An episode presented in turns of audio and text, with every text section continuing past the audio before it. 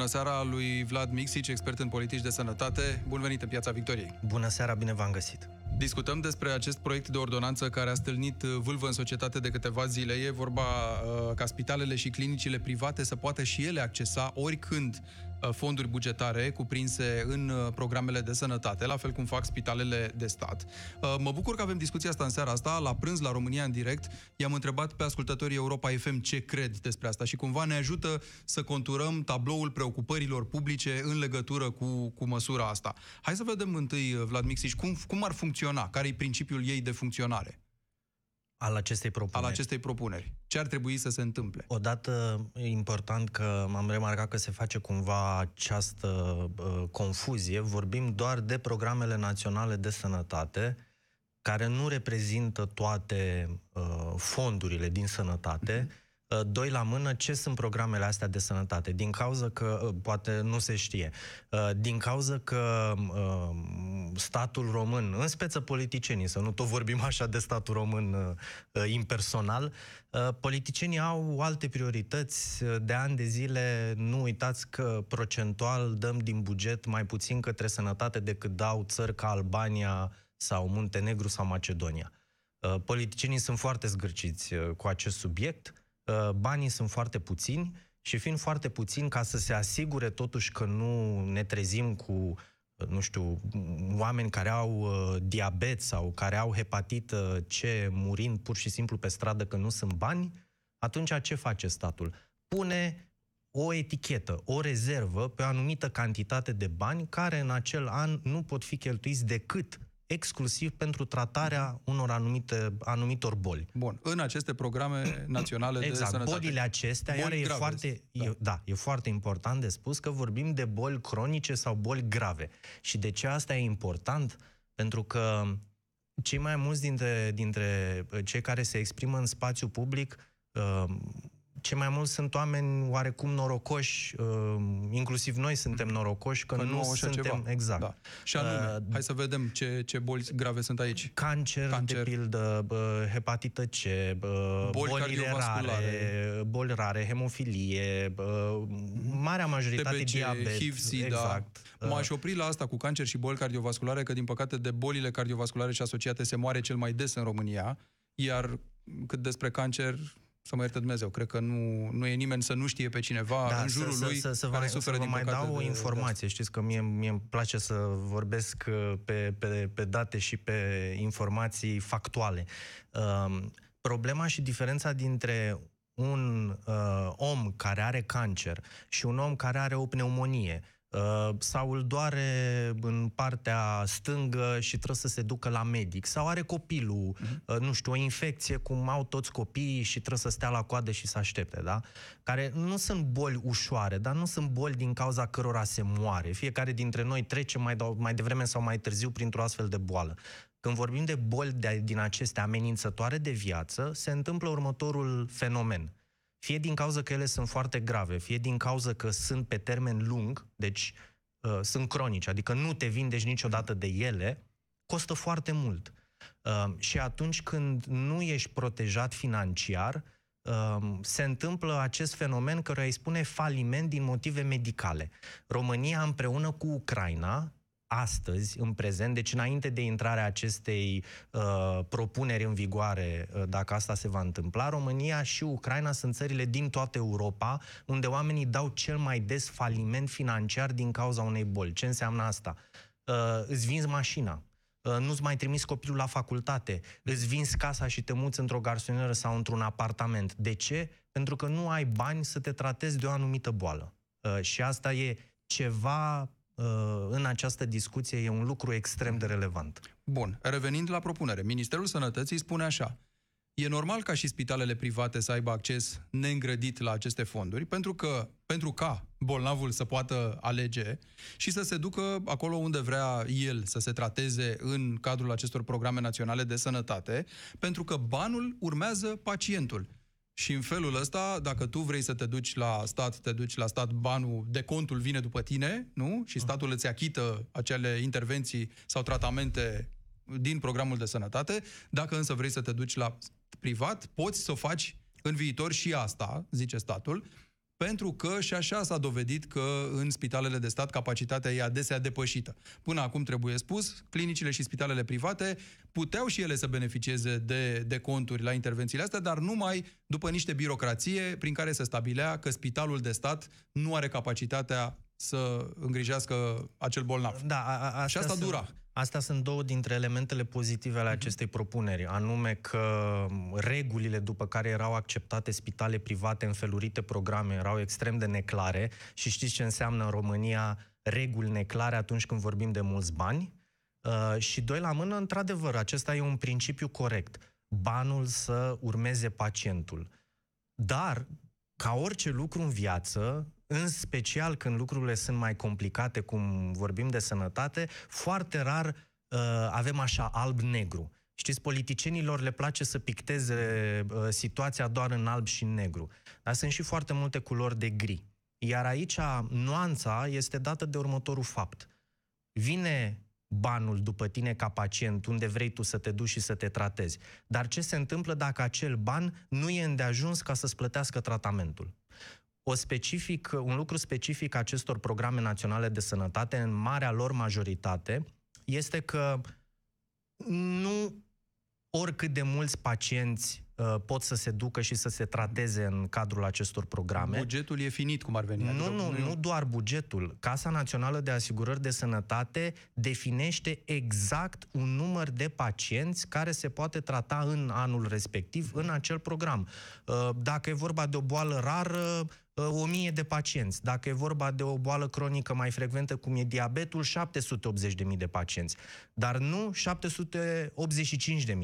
Dacă ai ghinionul și ești undeva în acel și 5 de mii, trebuie să te duci și să plătești integral sau să aștepți anul următor să uh, poți intra și da. tu pe, pe această. Deci, ăsta e, e un aspect. Iar al doilea aspect, uh, prețul pe care îl plătește statul furnizorului de servicii medicale, adică spitalului, în cele mai multe cazuri este mult sub prețul real al pieței.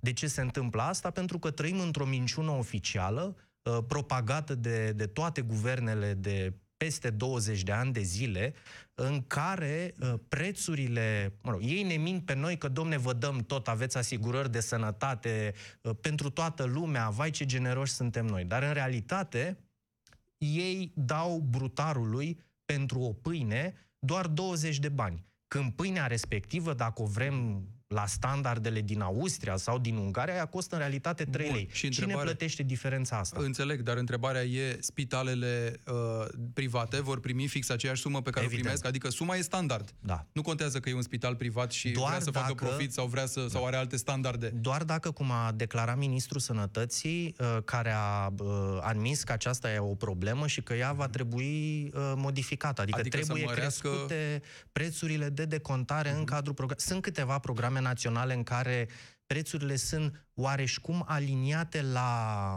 uh, prețul real de piață și foarte interesant că aceste programe, ca să vedeți cum funcționează până la urmă uh, mecanismele de piață corecte, sunt cele două programe în care uh, spitalele private oferă peste 80% din uh, uh, servicii deja, mă refer la cel de dializă și la cel de radioterapie. Mm-hmm. Dar de ce statul face asta acolo? Pentru că nu are încotro pentru că nu are structură, nu are suficiente centre de radioterapie, nu are suficiente centre de dializă și atunci trebuie, e, e cumva statul e dependent de implicarea privatului. Dar explicați-ne un lucru, Vlad Mixici. Dacă suma nu e oricum suficientă nici la stat, nici la privat, uh-huh. cum se explică că în momentul ăsta un spital de stat și-ar permite? Întreb așa, pentru toți neștiutorii, dacă o intervenție costă, să zicem, uh, 1000 de lei, Atât dă statul pe ea, 1000 de lei și-a alocat pentru acea intervenție. Dar în realitate serviciul e 1100 de lei. Spitalul de stat de unde își permite să pună el acea 100 de lei în plus? Răspunsul îl știm cu toții. Întotdeauna acest, această distanță dintre minciuna oficială Așa. și realitatea pe care o trăim noi, în spitalul de stat este acoperită fie prin banii pe care îi plătim informal, Uh, ne trimite medicul să cumpărăm medicamente pe care ar trebui să le primim gratuit, uh, avem parte de saloane în ultimul hal. Eu mă gândeam că e un mecanism uh, sofisticat prin care statul se cârpește din alte buzunare și zice ok, atât am dă pentru Marea operație 1000 de lei, dar găsesc eu undeva 100 de lei în alt capitol și îl pun, dar înțeleg că nu. Nu se poate, nu. sau e foarte dificil să faci astfel de transferuri bugetare și foarte multe din spitalele de stat din România nu sunt deloc eficiente economic. În privat, uh, diferența aceasta este acoperită direct din buzunarul pacientului, uh, prin această plată directă, pentru că altfel spitalul privat nu ar putea să facă profit, uh, lucru care până la urmă e de înțeles, adică de aia e privat ca să facă profit. Bun. Recapitulând, uh, ministerul zice așa, e normal ca bolnavii să poată alege. S-a dovedit că statul nu face față. S-a dovedit că el trebuie să se ducă acolo unde are acces imediat, pentru că asta e cheia, de fapt, argumentației. Bolnavii trebuie să aibă acces imediat la tratament, nu să stea pe liste de așteptare. Zicea ministru, fenomenul listelor de așteptare trebuie să înceteze. Bun. Uh, statul însă nu dă un răspuns clar la această întrebare despre care vorbeam. Dacă la privat se vor plăti niște sume în plus pentru spitalizare sau alte servicii uh, pe care statul nu le percepe oficial, cum bine ați subliniat. Adică dacă există o formă de coplată. Ce am auzit eu așa de la ministru până acum e, domne, nu, coplata e interzisă. Am impresia că are doar parțial dreptate, pentru că e interzisă până în aprilie, când nu o să mai fie interzisă la aceste programe de sănătate. Sau nu explicit interzisă. Lămuriți-ne. Diavolul se ascunde întotdeauna în detalii, uh, mai ales în uh, lucrurile importante din viață. Uh, și vorbim de un subiect foarte important, de asta și trezit atâta de multe și uh-huh. foarte bine că se dezbate mult public uh, subiectul. În prezent, astăzi, coplata este de facto interzisă uh, în programele naționale, prin lege. Dar, și aici e un dar foarte mare, în toamna anului trecut, în perioada guvernării PSD, a fost aprobată o lege care e deja semnată în monitorul oficial, care spune următorul lucru coplata este interzisă în cadrul programelor naționale doar pentru acele persoane care nu au venituri din pensii, Aha. din salarii și așa mai departe, și pentru pensionarii sub 900 de lei. Deci, aceștia nu trebuie să plătească coplată pe programele naționale. Ceilalți, da? adică marea majoritate a populației, pentru că această lege a fost semnată în toamna anului trecut, deci acum cu câteva luni, dacă nu mă înșel, în octombrie, uh, pe la jumătatea lui octombrie, începutul lui noiembrie, uh, ceilalți, legal, pot să dea această coplată. Dar mai există, dacă te uiți și forezi în lege, că ăsta este un uh, uh, un talent uh, malefic al legiuitorului român uh, să compună așa niște legi extrem de stufoase. E, e, e așa un monstru kafkian. Imaginați-vă că legea sănătății, care are peste 10 ani, are peste 200 de articole, nu, are peste 800 de articole și peste 1000 de amendamente. Nu vă imaginați ce junglă este să citești un articol. Trebuie să petreci ore în șir să te da, prinzi ce s-a schimbat. Da, exact. exact. Sunt sute de schimbări la sute de schimbări la sute de schimbări. Ei, ce vă ziceam mai devreme, cu această coplată, ea se implementează în luna aprilie când intră în vigoare contractul cadru. Ce e acest contract cadru? Este așa, uh, foarte pe simplu explicat, acel contract care stabilește regulile prin care spitalele și de stat și private semnează contracte de furnizări de servicii cu casele de asigurări de sănătate. Da? Deci în momentul ăsta avem legea care zice coplata poate ca să fie plătită și pe programe naționale de toți oamenii care uh, au venituri sau care au pensii uh, peste 900 de lei, da? Dar în ce condiții? Trebuie să zici și condițiile. Iar mm. aceste condiții nu sunt încă determinate. Ele urmează să fie determinate prin acest contract cadru, care intră în vigoare în aprilie. De aia se tot vorbește de acest aprilie. Bun. Acolo, Casa Națională de Asigurări de Sănătate sau uh, Ministrul Sănătății, Ministerul Sănătății, care și el un cuvânt de spus, poate să zică și să ceară foarte clar. În contractul cadru din 2020, nu se poate cere coplată, nimeni nu poate să ceară coplată, fie că ești privat, fie că ești spital public, pe următoarele programe naționale. De oncologie, de hemofilie și de nu știu ce. Sau poate să nu zică asta. Uh-huh. Deci, în acest moment, ă, de asta am fost deseori întrebat, domne, cum e ă, cu propunerea asta? cum ziceam, principiul e, e corect, dar depinde foarte mult cum va fi el implementat când vom ajunge la Hai momentul să acceptăm că implementării sunt două lui. variante. Varianta 1, explicit această coplată este interzisă. Mhm. Adică stabilești că și pentru spitalul de stat și pentru spitalul privat nu îți percepe nimeni nimic în plus Pe program național. pe program național de sănătate, că ordonanța asta vizează. Varianta 2. Lași spitalul privat să-ți perceapă o coplată pentru că se presupune e instituție privată, dorește să facă profit, Evident. reinvestește acel profit tot în servicii Și medicale nu de numai calitate. Tudor Mușa, nu numai, dar trebuie să acopere, nu uitați, diferența dintre minciuna oficială și Așa, realitatea. pe care statul am stabilit că nu o acoperă, o Ne dă sub mint. preș. Da. Ne mint, ce să mai zicem pe Bun. șleau. Și atunci, e un lucru atât de rău că lumea uh, de asta se teme. Discrepanță între uh, săracii care nu își vor permite și cei mai bogați care își vor permite. Eu întreb așa, e rău dacă va fi coplată, adică nu oricum s-ar degreva spitalele de stat, pentru că în momentul de față, bogați și săraci deopotrivă, mergem la spitalul de stat, că numai acolo ne dă voie statul să Dacă dacă vor procedăm fi- la da. aceste Deci intervenții. dacă- dacă, dacă- dacă bogații sau o parte din ei, să zicem, se duc că își permit să plătească acea coplată, cât o fie acea diferență, nu oricum e bine pentru ambele părți? Că o parte e decontată și pentru bogat, partea tratament, și mai rămâne de Ar fi- plătit ar fi uh, foarte salonul, bine, să zicem. da, ar fi foarte și uh, bine. cel mai sărac, îmi pare rău că am făcut împărțirea asta așa Da, abruptă, bogați și săraci, da, ca să simplificăm. Uh, Cel mai sărac uh, are loc mai devreme la spitalul de stat, că acum e al 100-lea pe listă, poate vine rândul să fie al 30-lea. Cine știe? Ar fi foarte bine dacă spitalele de stat ar oferi servicii măcar la 90% sau 85% din nivelul serviciilor oferite în spitalele private. Uh, Asta nu se întâmplă întotdeauna. Ori când vorbim despre uh, acest subiect, uh, practic contrazicem acest principiu care este corect și anume banii să urmeze pacientul fără a impune niciun fel de barieră în posibilitatea noastră ca pacient să accesăm un serviciu medical. Deci varianta 2 cade, teoretic, Ori, chiar ea dacă nu ar fi cade. practică, ea nu e principial corectă. Nu că nu e principial corectă, dar imaginați-vă uh, că aveți, uh, nu știu, 2000 de lei pe lună. Da. Uh, faci cancer.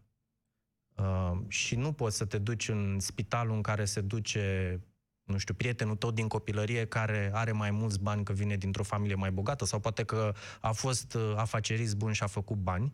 El se duce în spitalul frumos unde primește servicii bune, unde nu sunt infecții nozocomiale, tu trebuie să te duci în spitalul de stat.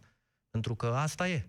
Uh, Nu-ți permiți să plătești acea coplată. Păi bun, și atunci ajungem la egalitarismul de tip uh, hai toți în spitalul de stat ca să nu fie discriminări, ceea ce poate fi o variantă, cu condiția ca acel spital de stat să devină la fel de curat și de lipsit de infecții și de Nu, în mod normal, uh, în mod normal, eficient ca un nu, spital în mod privat. normal ar eventual. trebui ca statul să nu fie în halul ăsta de ineficient și de corupt, uh, încât să avem spitale care pică pe noi, uh, încât să avem uh, tot felul de, de situații în care, iată, statul plătește 5 lei pentru un serviciu care costă 15-20 de lei, iar apoi când pacienții reproșează acest lucru, statul să dea vina pe medici sau pe asistente medicale, Uh, trăim aici într-o, cum spuneam, într-o minciună oficială uriașă.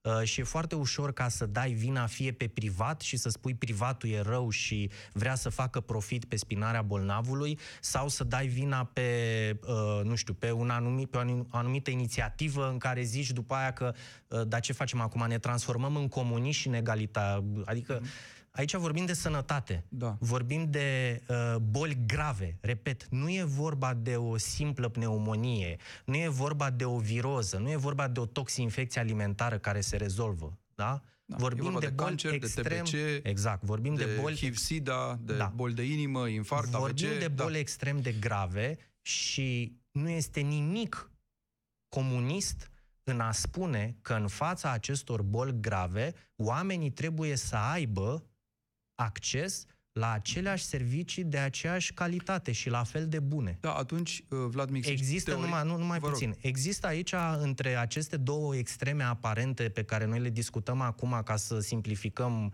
uh, ceva complex, există mai multe moduri de a uh, croi această coplată în așa fel încât să nu împovăresc foarte mult pe cei care chiar nu au bani uh, sau să nu pui astfel de bariere în care, domne, nu pot să mă duc să mă tratez într-un spital mai bun pentru că Nu uh, permit. iacă, am, uh, fac parte din acel 80% din populația României care nu câștigă peste 2000 de euro pe, pe lună. Păi da, atunci teoria asta că s-ar uh, servi pe tavă niște bani spitalelor private cade, pentru că nu, dacă... asta e, o, e, o- e un Pentru că dacă populism tu ieftin. oricum decontezi o intervenție la un preț foarte mic față de cel real, dacă îi interzici spitalului privat să mai aibă și o coplată, păi atunci ăla ce să câștige? De ce ar vrea să se bage în povestea asta? Care e marele serviciu pe care îl faci? Probabil că o să fugă ca dracu de tămâie de așa ceva, nu? Dacă nu e obligat. Uh, spita- tocmai de asta uh, spun că soluția uh, aceasta este bună doar dacă mai apar încă două condiții, Așa. uh, care sunt foarte simple. Una dintre ele, tarifele să fie aduse cât mai aproape de valoarea lor reală, uh, programul de radioterapie sau cel de dializă funcționează atât de bine uh, cu privați, majoritar cu privați, tocmai pentru că tarifele sunt aproape de valoarea lor reală și acesta este un mediu sănătos uh, în care să trăim. Iar al doilea, a doua condiție foarte importantă este medicii care coordonează programe naționale într-un spital de stat nu au ce căuta în același timp să lucreze într-un spital privat implicat și el în aceleași programe Interesant. naționale. La asta ce nu ar e duce asta, competiție. de fapt? Adică la, vine, vii la medicul la stat și el zice Asta nu e "Uh, com- mai a- bine vino la mine pe ușa cealaltă la privat Asta e o și îți mai luăm noi ipocrizie. niște bani acolo pe ceva, găsim noi. nu? Exact, asta e o ipocrizie, uh, nu e niciun fel de competiție reală aici. Uh, E o ipocrizie în care uh, riscăm ca să ne prindem așa ca într-un, uh, ca într-un lichid extrem de viscos în care ne trezim peste 10 ani că uh, nu mai funcționează lucrurile bine nici într-o parte, nici în alta. Cum îi poți face pe medici să aleagă? Adică cum îi poți forța, mai bine zis? Uh, pentru că ascultătorii noștri azi la prânz au spus, domne, eu cred, unii au zis, cred că medicul o să aleagă să se ducă la privat. Foarte bine. Alții au zis, eu cred că o să rămână la stat, pentru că la stat, uh, oricum, lumea are mai multă încredere în sistemul de stat, așa tradițional vorbind, și te gândești că la stat sunt adevărații specialiști, că acolo s-au format și că oricum Uh, na, spitalele private au apărut mai târziu și probabil vor avea medici mai tineri sau ăștia de la stat se duc oricum acolo și atunci care, cum, cum poți să-i forțezi să aleagă astfel încât să nu încalci nici uh, cine știe ce alte Nu încalci nici principii ale profesiei sau mai știu eu ce? Nu încalci niciun fel de principiu al profesiei. Cel mai de bază principiu al profesiei medicale este, de pildă, să nu uh, lucrezi uh, pe zi mai multe ore uh, pentru că ajungi să fii atât de obosit și aici sunt foarte multe statistici, cu cât ești mai obosit ca medic, cu atâta faci mai multe erori. Erori de diagnostic, erori de tratament, deci practic îți pui uh, pacientul în pericol. Un medic care are deja în spate 10 ore de, de, de lucru continuu, este mult mai pasibil greșelilor și își pune pacientul la risc mult mai mult decât un medic care lucrează 6 sau 7 ore pe zi. Uh, De altfel, acesta e și prin legislația europeană uh, programul legal. Uh, Medicii trebuie să aibă libertatea să aleagă Uh, Dacă vorbim de medici, nu știu, specialiști sau care nu au roluri de coordonare, evident că pot să lucreze și într-o parte și în alta, atâta timp cât nu depășesc acest termen, adică patru ore într-o parte, patru în alta eventual, dar acele patru ore să fie pe bune, Da. uh, nu la 10 dimineața pleci din spitalul de stat și te muți uh, în clinică, dar medicii coordonatori sau cei care au poziții de răspundere, asta este o condiție fără de care nu se poate. Dacă această uh, măsură va intra în vigoare în aprilie, așa cum este ea acum, fără ca să existe această interdicție, nu vom avea nici un fel de competiție reală între stat și privat, Bun. ci vom avea doar o redirecționare a pacienților dintr-un anumit uh, zonă către altă zonă, lucru care este neetic atât pentru pacienți, atât pentru medicii care fac asta, cât și pentru noi ca societate în general. Bun, deci ar fi trei măsuri cheie, cel puțin, pentru ca acest lucru să funcționeze. Le reiau. Legea să prevadă clar că în programele astea de sănătate, spitalele, fie ele private sau de stat, nu pot pune coplată. Sau pot pune Sau coplată, pot- dar diferențiat. Bun. Că medicii, coordonatori de astfel de programe, uh, trebuie să aleagă unde să lucreze și prima pe care ați anunțat-o, că acest buget al programelor de sănătate trebuie suplimentat astfel încât tarifele să fie aproape de valoarea ro- lor reală. Exact. Și aici stau și mă întreb așa, dacă tariful e adus la valoarea lui reală și se descoperă că o intervenție care era bugetată cu 1000 de lei, zicem, uh, de fapt costă 2000 de lei, e clar că numărul lor numărul acestor intervenții posibile se va împuțina, se va reduce la jumătate, dacă tu nu vii cu bani în plus de Exact, acasă. corect. Și întrebarea mea e de unde să mai vii cu bani în plus de acasă? Adică ai de ales între a perpetua minciuna, că tariful e ținut mic, artificial, Da. sau a zice, ok, îl aducem la valoarea reală, dar atunci jumătate dintre voi nu mai beneficiază, Vă re- că da. asta e. Vă reamintesc cu durere în suflet și nu sunt ironic că România dă mai puțin bani sănătății decât Albania, Macedonia sau Muntenegru. Nici nu vorbesc de alte țări. Și trăim în minciuna asta oficială promovată de politicieni de ani și ani de zile dintr-un motiv foarte simplu. Ei, indiferent de guvernele care s-au perindat, sunt extrem de ipocriți.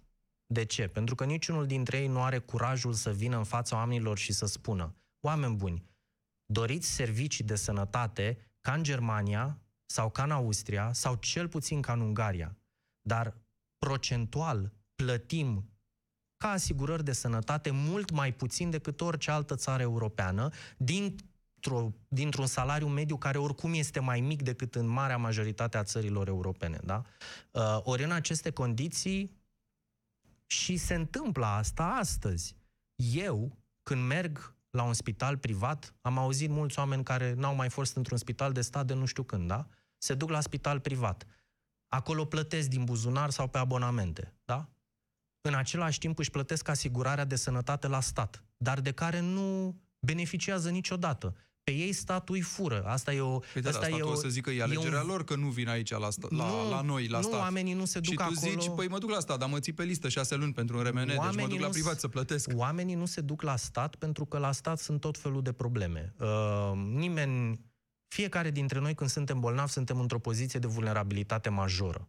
Când în această poziție de vulnerabilitate majoră mai trebuie să stăm și într-un salon împuțit, unde nu avem dușuri sau unde să poartă cineva urât cu noi, evident că dacă ne permitem vom merge în altă parte. Dar ce face statul astăzi și de mulți ani de zile uh, cu sistemul de sănătate e că vandalizează o parte a cetățenilor, punându-i să plătească de două ori pentru același serviciu, în același timp clamând cu, cu o ticăloșie și, și un propagand, propagandist deșanțat, și vedeți că sunt foarte pornit, pentru că sunt sătul de această situație de ani de zile, că noi dăm servicii la toată lumea, ce mărinimoși suntem noi, nu mai atacați sistemul de stat că vreți să-l distrugeți. Când veți auzi un politician că va ieși în fața oamenilor și va spune asta, oameni buni, dăm fiecare dintre noi prea puțin bani la sănătate. De banii ăștia nu putem primi servicii ca în Germania. Avem două variante. Ori creștem contribuția pe care o plătim fiecare statului, Casei Naționale de Asigurări de Sănătate, ori introducem un sistem de asigurări private complementare și Păi da, suplimentare. da, vedeți, Vlad Mixici, lumea va fi reticentă din start să dea mai mulți bani pentru uh, contribuția asta, pentru că știe că deja uh, banii ăia se duc pe apa sâmbete undeva și el nu beneficiază, adică e un fel de cerc vicios. Nu poți să-l convingi pe om că e bine să dea mai mulți bani când el a văzut că i-a tot crescut contribuția și că nu s-a întâmplat au- nimic. Da, cei care nu e, au dacă încredere... mai crește odată, de ce ar crede el că se întâmplă ceva? Aici avem o problemă de încredere. În cine ai mai multă încredere? În stat sau în privat că ți administrează banii cum trebuie? Uh-huh. Tocmai de aceea trebuie să existe Mhm. E ca posibilitatea la pensie, oarecum. complementară că dacă nu ai suficient de multă încredere în stat, că nu-ți administrează banii cum trebuie, să ai posibilitatea de a-ți face Iată, această asigurare uh, privată, fie complementară, fie suplimentară. Ea există astăzi în lege. A venit cineva să vă vândă asigurări private medicale? Nu, niciodată. Mhm. De ce? Pentru că statul nu este în acest moment interesat să facă acest lucru și nu vrea ca să creeze condiții pentru asta, pentru că atunci când va face acest lucru va trebui să iasă în fața oamenilor și să spună oameni buni, în asigurarea socială, asta pe care o plătim cu toții, să zicem de stat, da? în asigurarea de sănătate la stat pe care o plătim, nu putem să vă dăm toate 100 uh, de servicii medicale pe care vi le-am propus, uh, promis în campania electorală. Așa că 50 dintre ele le dăm la privat. Da. Să se ocupe privatul de ele, asiguratorul privat. Altfel, vedeți, ne tot... Uh, uh, am, am, am tot spus chestia asta. Și Legea sănătății e ca un domino uriaș. Ai doar două variante să o schimbi. Fie mături dominoul de pe masă și faci o reformă majoră da capo al fine, Adică s-a te apuci încercat și asta. reconstruiești din piesele alea da, altceva. Da, s-a încercat asta. de două ori, nu s-a reușit, fie încerci să peticești. Doar că atunci când ai un domino atât de uriaș cum e legea sănătății, cum v-am zis, 800 de articole cu peste 1000 de amendamente, orice bucățică de domino, dacă o miști dintr-un loc, cum s-a întâmplat acum, riști ca să dobori uh-huh. piesele din cealaltă da, parte Antrenează schimbări în toate părțile. Exact. Și atunci trebuie să te asiguri că acoperi toate flancurile, cum ar veni. Exact. Nu? Adică ce se întâmplă în momentul în care mut piesa asta, trebuie să am vederea de ansamblu încă dinainte. Faci bine, faci bine sau da. foarte bine unei anumite categorii de populație care este nemulțumită și pe bună dreptate, și eu sunt, fac parte dintre ei, că o bună parte din banii pe care îi plătesc asigurărilor de sănătate de stat nu mi se întorc niciodată, pentru că serviciile la stat, în general, sunt cum sunt, uh, medicii de acolo Nici sunt... pentru chestii sunt... banale. Exact, da. exact. Analiză. Nu, da, păi da, n-am, exact. nu pot, e și peste eu trei sunt, luni. Da, și da. eu sunt nedreptățit în astfel de condiții. Dar în același timp, dacă sunt un om corect și cinstit, dacă schimbi această regulă ca să nu mă mai nedreptățești pe mine, asta nu înseamnă că te apuci și nedreptățești mm-hmm. pe vecinul meu, care poate trăiește în alte condiții decât mine. Pomeneați mai devreme de politicienii care zic că sunt uh, spitalele de stat în pericol. Eu l-am auzit pe fostul ministru PSD al Sănătății, Florian Bodog, spunând da, spitalele sunt în pericol, de unde se vor plăti medicii din spitalele publice, ce impact va avea asupra pacientului, faptul că banii ăștia se mută la privat. Eu înțeleg așa, cum am zis la început, dacă mm. faci operația, primești banii, dacă nu faci operația, nu primești banii. Îi primește cine face operația. Adică de ce ar trebui statul să primească acești bani dacă nu e în stare să asigure serviciul de ei? Asta e întrebarea mea. Da, nu, uh, Dezechilibrează spitalul uh, e, lipsa acestor bani din programul de sănătate? E o declarație politică, ce să spun. o bună parte din bugetul uh, spitalelor în România se duc astăzi către plata salariilor. Pe programele naționale poți să plătești un anumit număr de medici, Uh, dar dacă nu mai uh, ai acces la acel program național, înseamnă că nu mai oferi acele servicii, deci nu mai folosești acei medici. Asta nu înseamnă că brusc uh, o să falimenteze spitalele de stat dacă intră... Aici nu e vorba de Uh, cine ce falimentează. De asta spun că e o chestie Bolnavul falimentează până una alta. Aia adică asta contează. e obsesia mea, de fapt. Asta contează, Chiar exact. cu tot respectul, nu mă interesează ce pățește o anumită secție, că rămâne fără exact. profesorul fără palmares sau nu știu ce, la spitalul exact. de stat sau la spitalul privat, câtă vreme acel bolnav nu are acest da, acces imediat vedeți, și eficient la tratament. Asta vedeți de multe ori pe culoarele politice contează mai mult și e mai important uh, exact lucrul ăsta. Uh, ce mare eminență rămâne fără clinică, ce mare, nu știu, domn profesor sau, nu toți profesorii sunt răi, da? rămâne fără pulul lui, piscina lui de pacienți sau micul lui domeniu peste care el este stăpân, pe culoarele politice asta contează de multe ori mai mult. Uh-huh. De aceea, a, a, cred că măsura propusă despre care s-a tot discutat astăzi și și în ultimile zile, e una curajoasă, Uh, ca orice măsură de reformă curajoasă în sistemul medical românesc trebuie să fie apreciată. Dar în același timp trebuie să fim foarte atenți ca ea să nu aibă efecte adverse asupra unei categorii de populație care în România este majoritară. Și cum am spus mai devreme, vreau să-mi fie mie mai bine cu condiția ca celui de lângă mine să nu-i fie Bun. mai rău. E, măcar acum știm la ce să fim atenți, care ar fi condițiile și știm la ce să fim vigilenți ca ea să funcționeze nu de favoarea noastră, ci pentru noi. Mulțumesc foarte mult pentru explicații, Vlad Mixici. Pe curând! Piața Victoriei. De luni până joi, de la 18 și 15 minute, la Europa FM.